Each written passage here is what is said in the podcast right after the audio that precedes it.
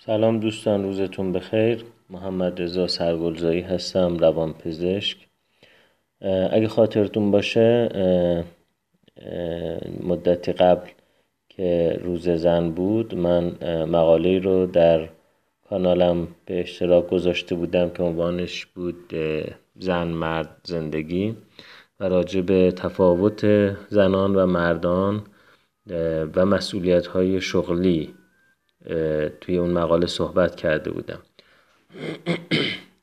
و این سوال رو مطرح کرده بودم که آیا شما مثلا آشپزی رو یا بچه داری رو شغلی زنانه می‌دونید و مثلا خلبانی رو یا مدیریت رو شغلی مردانه می‌دونید؟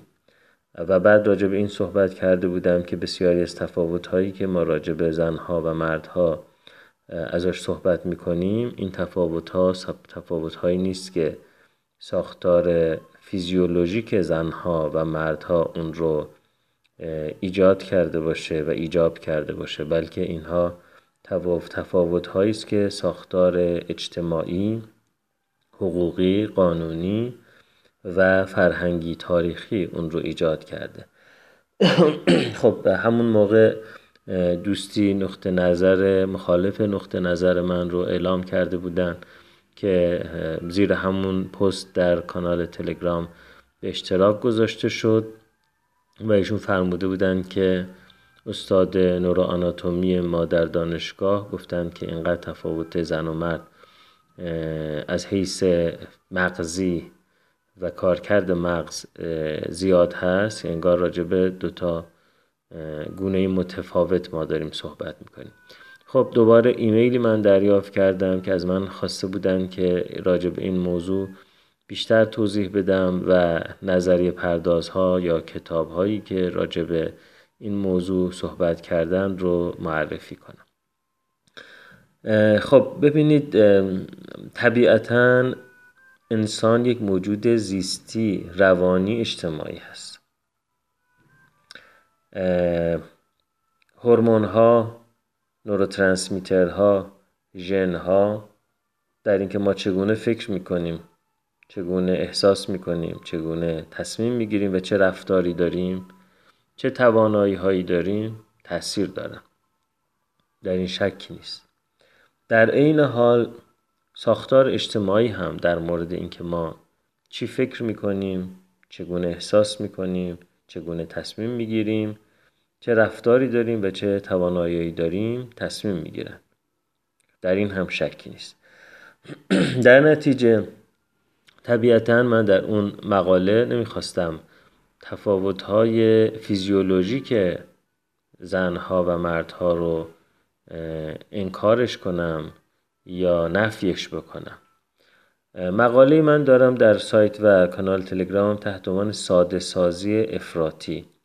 و توضیح دادم که ما آدم ها بر اینکه پدیده های پیچیده دنیای واقعی رو بشناسیم با یه خط مرزهای مصنوعی و قراردادی میایم دنیای پیچیده بیرونی رو به یک دنیای ساده سازی شده ای تحویلش میدیم تبدیلش می‌کنیم و با فهمیدن اون دنیای ساده سازی شده اطمینان خاطر پیدا می‌کنیم و آرامش خاطر پیدا می‌کنیم که ما دنیا رو می‌شناسیم. خب طبیعتا ما می‌دونیم که هیچ مردی در دنیا نمی‌تونه باردار بشه و زایمان کنه و بچه شیر بده. اینجا داریم راجع به دنیای واقعی صحبت می‌کنیم و یک تفاوت کاملا واقعی بین زنها و مردها. اما وقتی که میگیم که تستوسترون هورمونی است که پرخاشگری ایجاد می‌کنه. بنابراین مردها از زنها پرخاشگرترن. اینجا دیگه این گزارمون اونقدر قطعیت نداره که اون گزاری که هیچ مردی نمی‌تونه زایمان کنه. چرا؟ برای اینکه وقتی راجع به هورمون تستوسترون صحبت می‌کنیم میزان هورمون تستوسترون در بدن یک زن بالغ بین 15 تا 70 نانوگرم در دسیلیتره و در بدن یک مرد بالغ بین 270 تا 1070 نانوگرم در دسیلیتره. یعنی شما می‌بینید که در بین مردها یک تفاوت 400 درصدی در هورمون تستوسترون وجود داره. در نتیجه شما وقتی دارید راجع به مردها صحبت می‌کنید بر اساس اینکه مردها تستوسترونشون از زنها بیشتر هست یه ساده سازی افراطی دارید انجام می‌دید. یک مرد شاعر مسلک مثل استاد شهریار یا مثل مرحوم حسین پناهی با یک مرد در یک ورزش رقابتی مثل محمد علی کلی یا مثل مایکل جردن این اصلا با همدیگه قابل مقایسه نیستن. نه طرز فکرشون نه احساساتشون نه نحوه تصمیم گیریشون نه استعدادهاشون. یه مردی که تستوسترونش 270 با یک مردی که تستوسترونش 720 نه از نظر کارکرد روانی شباهت داره نه از لحاظ کارکرد جنسی شباهت داره نه از حیث ساختار بدنی شباهت داره. طبیعتا یک زنی که تستوسترونش بالا هست نسبت به یک زنی که تستوسترونش پایین هست این دو تا زن هم با هم بسیار تفاوت دارن. همینطور راجع به هورمون های زنانه راجع استروژن راجع به پروژسترون راجع به پرولاکتین خب زنی که زایمان می‌کنه و بچه شیر میده پرولاکتینش ده ها برابر زنی است که هیچ وقت بارداری و زایمان و شیردهی نداشته. و اگر پرولاکتین محبت مادرانه رو تعیین بکنه اون وقت ویژگی های مادرانه نه فقط نسبت به بچه های خودش بلکه به طور کل ویژگی های مادرانه در زنی که دوبار زایمان داشته و دو تا یک سال و نیم دو سال هم بچه شیر داده و پرولاکتینش خیلی بالا هست نسبت به زن دیگری که هرگز بارداری و زایمان و شیردهی نداشته خب این زن مهر مادری خیلی بیشتری داره ویژگی های مادرانه خیلی بیشتری داره. بنابراین وقتی ما داریم راجع به یک ویژگی مثل پرخاشگری صحبت می‌کنیم که با سطح تستوسترون ارتباط داره و یک ویژگی مثل مهر مادری صحبت می‌کنیم که با یه هورمونی به اسم پرولاکتین ارتباط داره. تا وقتی داریم راجع به تستوسترون و پرولاکتین صحبت می‌کنیم داریم یه حرف دقیق علمی می‌زنیم. اما زمانی که داریم میگیم که مردها چون نوعا تستوسترونشون بالاتر هست پرخاشگرتر از زنها هستند یا زنها چون نوعا پرولاکتینشون بالاتر هست نسبت به مردها مهربانتر و شفیقتر هستند اینجا دیگه این حرفمون اون دقت علمی رو نداره که وقتی راجع به خود تستوسترون و خود پرولاکتین داریم صحبت می‌کنیم. اینجا یه بازه یه طیف از عملکرد هورمونی ایجاد میشه که اون طیف رو اون بازه رو حالا ساختارهای فرهنگی و اجتماعی قوانین و قواعد اجتماعی اون رو تعیین می‌کنه. اگر یه دختر بچه ای از بچگی عروسک به دستش داده باشن با یه پستونک برای اون عروسک این دختر حالا دیگه تمایل بیشتری پیدا می‌کنه برای نقش مادرانه. در حالی که اگر همون دختر رو از بچگی راجع به امکان خلبان شدن امکان ارز کنم که راننده بولدوزر شدن راننده لودر شدن باش صحبت بکنن و همونطور که برای برادرش یه بولدوزر اسباب بازی می‌خرن یه تریلی اسباب بازی می‌خرن بر اون هم یه تریلی یا بولدوزر اسباب بازی بخرن به جای عروسک. حالا این دختر احتمال آماری بیشتری داره که وقتی بعدا تو مدرسه بهش میگن که چه شغلی برای آینده خود در نظر بگی گرفتی به راننده تریلی شدن فکر بکنه. خب طبیعتا در جامعه پیش مدرن جامعه قبل از مکانیزه شدن و استفاده از انرژی مکانیکی واقعا یه سری شغل ها مردانه بوده. شما نمی‌دونید انتظار داشته باشید که ساختار ازولاتی اسکلتی یک زن به اندازه بدن یک مرد و ساختار ازولانی اسکلتی یک مرد توان داشته باشه که ارز کنم خدمتتون که گاواهن رو راه ببره یا گاری رو راه ببره یا ارز کنم که شخم بزنه یا درو بکنه. حتما اینجا زنان و مردان به هم متفاوتن. اما اساسا انقلاب صنعتی باعث این شد که ما از انرژی مکانیکی بیشتر از انرژی ازولانی استفاده بکنیم. و حالا وقتی که یک زن قراره که بوینگ 747 رو بلند کنه و بنشونه. حالا خیلی کم نیاز داره زور بزنه. یا اگر قرار جراحی کنه خیلی کم نیاز داره زور بزنه. ابزارها این کارها رو براش انجام میدن. اما ذهنیت ما اگر همون ذهنیت دوران گاواهن و دوران شخم زدن و درو کردن با داس باشه امکان برابر قائل نمیشیم برای اینکه زنها هم به اندازه مردها فرصت خلبان شدن داشته باشن. فقط نهادهای قدرت اجتماعی و قوانین نیستند که جلوی این برابری فرصت ها رو می‌گیرن. ساختارهای فرهنگی در درون خود ما هم هست. من در پژوهش های میدانی بارها و بارها از تعداد قابل توجهی زنان تحصیل کرده خواستم توی ذهنشون یه سری شخصیت ها رو خلق بکنند. بهشون گفتم یک مدیر صنعتی موفق رو تو ذهنتون خلق بکنید. یه جراح متبهر رو تو ذهنتون خلق بکنید. یک مدیر اقتصادی قدرتمند رو تو ذهنتون خلق بکنید. یک وکیل دانشمند و با تجربه رو تو ذهنتون خلق بکنید یک مدل و در واقع فشن مدل و مدل لباس رو تو ذهنتون خلق بکنید. و بعد ازشون خواستم که تصویرهای ذهنیشون رو به من بدم می‌دونید بیش از 90 درصد خانم های تحصیل کرده مدیر اقتصادی مدیر صنعتی وکیل جراح معمار مهندس رو تو ذهنشون مرد خلق کرده بودن. و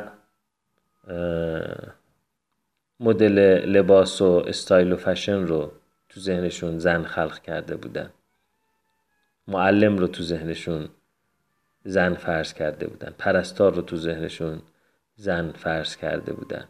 خب ذهنیت های ما بنابراین باعث میشه که حتی اگر ما بدونیم که خلبان یک هواپیما زن هست ممکنه که استرس بیشتری پیدا کنه. بگیم ایداد بیداد آیا این خانم 60 کیلویی می‌تونه این قول رو به هوا ببره و به سلامت بنشونه؟ در حالی که به هوا بردن و به سلامت نشوندن این ساختمان عظیم پولادین نیاز به زور زدن نداره. نیاز به توانایی های مغزی داره که نه پرولاکتین مانعشه نه استروژن مانعشه نه پروژسترون مانعشه و نه تستوسترون کمک کننده هست به اونها.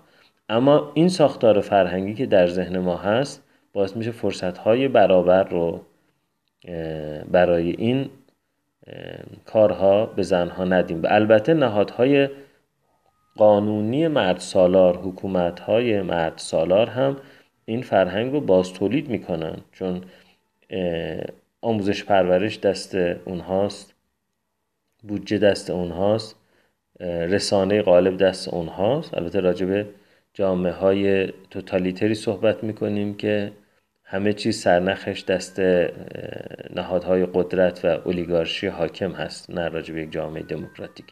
خب حالا اگر اون ساختار قدرت یک ساختار قدرت مرد سالارانه باشه و متکیه بر یک سری افکار و اندیشه های مرد سالارانه باشه طبیعتا این مرد سالاری رو اون نهادهای قدرت هم باز تولید می‌کنن.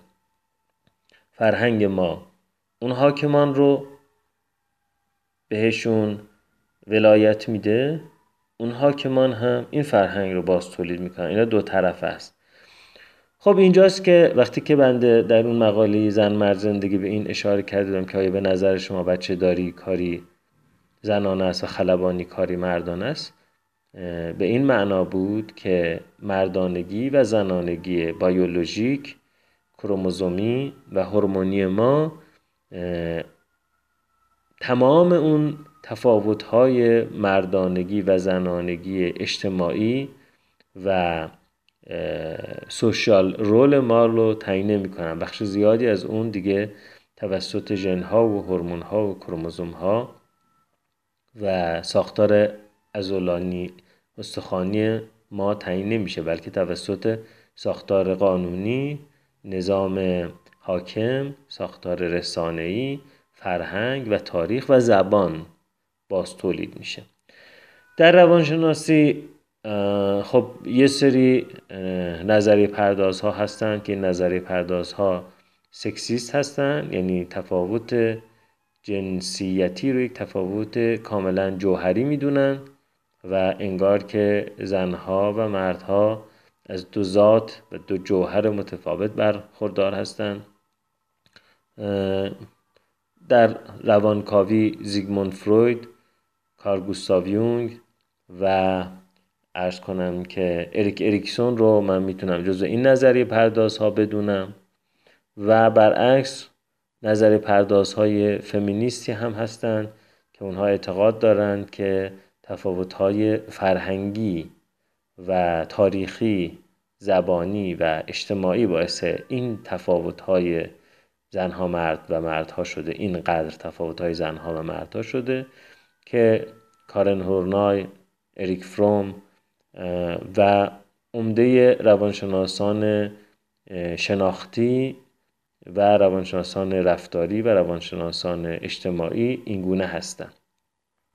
بنابراین اینکه شما وقتی یک کتاب روانشناسی رو می‌خونید یک روانشناسی با گرایش های فمینیستی اون کتاب رو نوشته باشه یا اون روانشناس با گرایش های سکسیست اون کتاب رو نوشته باشه نقطه نظرات مختلفی رو دریافت می‌کنید و خب طبیعتا اون نظریه پرداز هم ارجاعاتش به تحقیقاتی است که نظریه های خودش رو به اثبات برسونه. چون در حال هر کدوم از ما وقتی یک نظریه ای رو بهش معتقد میشیم اون وقت بیشتر گرایش پیدا می‌کنیم به سمت داده هایی که نظریه ما رو اثبات بکنه.